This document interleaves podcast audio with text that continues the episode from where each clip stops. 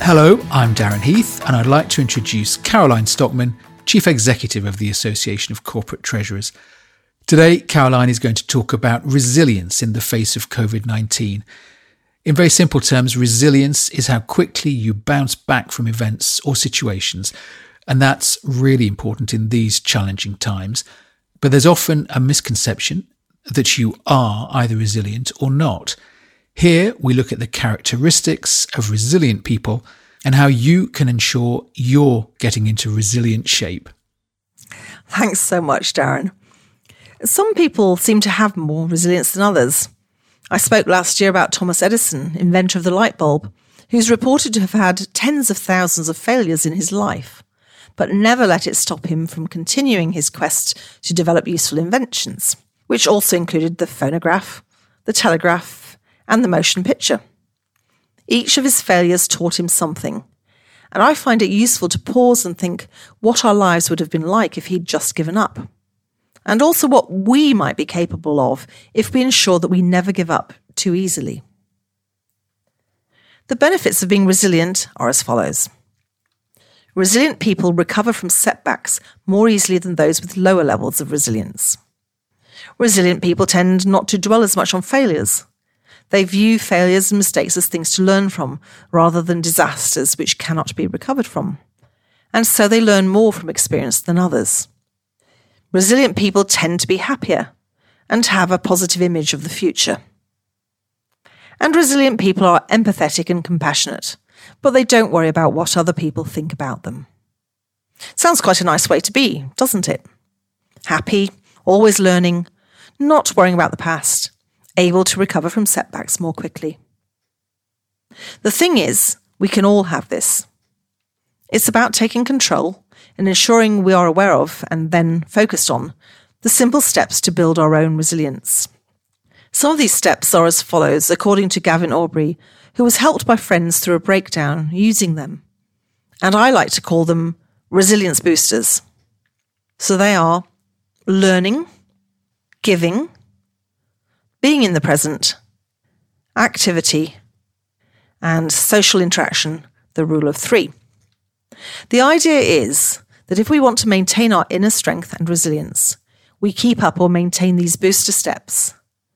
And if we're finding our inner strength or willpower is somehow decreasing, then we need to pay attention immediately and increase what we're doing in these areas to refuel the tank in effect.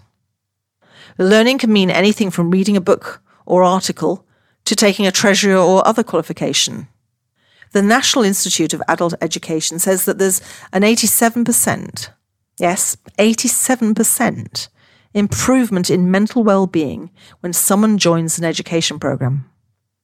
And considering 14% of us have somewhat empty resilience reservoirs, and only 14% of us are relatively full, and the rest lie somewhere in between, this is definitely something to be thinking about.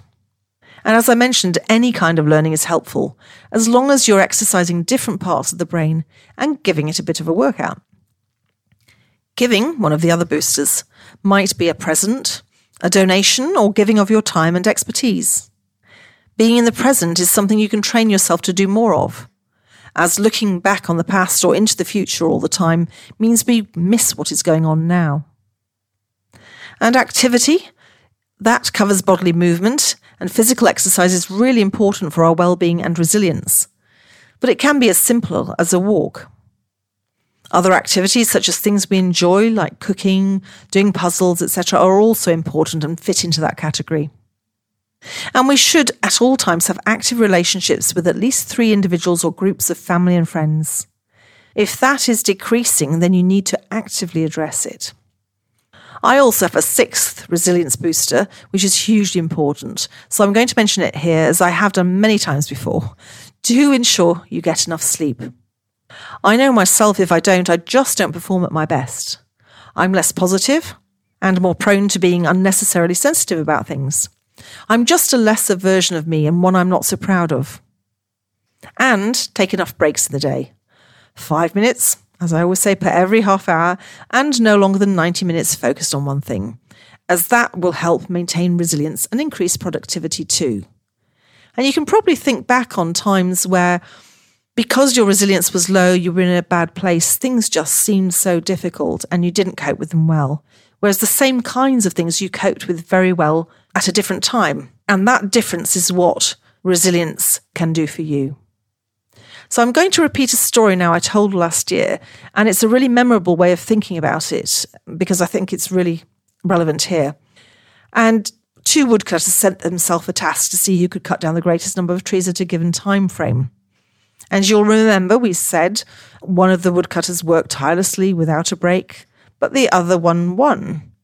And the first woodcutter was naturally confused, asked what had happened, and the second woodcutter replied they stopped to sharpen their axe. So I've mentioned this a few times, but it's a really great image or example that we can hold in our heads, I think, to remind ourselves that if we don't sharpen our axes often enough, then we're not going to um, do as well as we could otherwise. There are a number of other things which psychologists and researchers say are important for resilience, and these can be summarized as being committed to your beliefs and goals, focusing only on that over which you have control and not seeing yourself as a victim, seeing an issue or a setback as a temporary situation, not associating one bad experience with the rest of your life, nor as a trend, and not blaming yourself when things go wrong, but seeing things more objectively.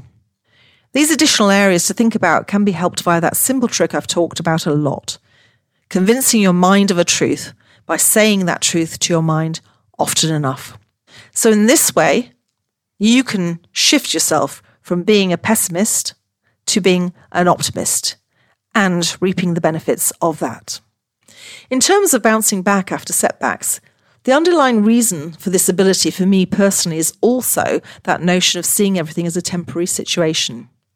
From quite a young age, I would tell myself, Caroline, you won't feel like this in a few days' time.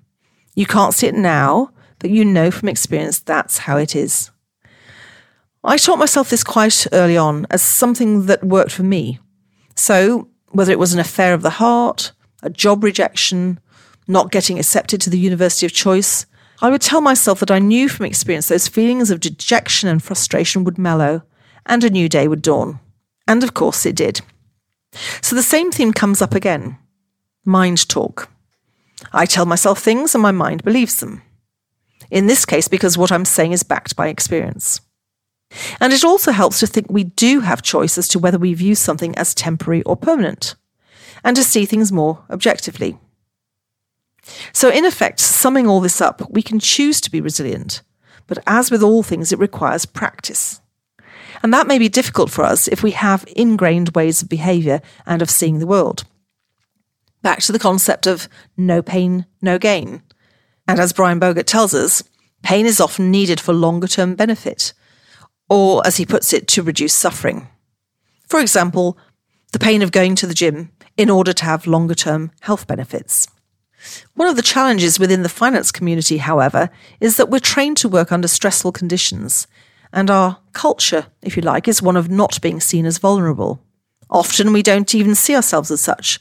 We think we can cope with whatever life throws at us and take pride in being strong and, yes, resilient. However, issues can arise when we view the world as predefined and permanent, and then disappointments, bereavements, and other stresses arise, and we find suddenly we can't cope. This often creeps up on us, and if we're not mindful, then we can be in serious trouble from both a mental and physical health standpoint. So think about the six resilience boosters and make a note or a plan or diarize them, something that will make you remember to keep a balance with them and through them so you don't get to a dark place which is much more difficult to come back from. You might not think right now that that's possible, but people who've experienced it will often say they never imagined it would happen to them. Thanks again, Caroline. Something we can all take control of, in fact, so we can hope you, the audience, will be taking action to boost your resilience and top up your reservoir sooner rather than later. Next up, one of the most important issues to understand and tackle, especially in times of crisis diverse teams. Caroline will talk about the opportunities opened up by COVID 19, so please do join us in two weeks' time for that.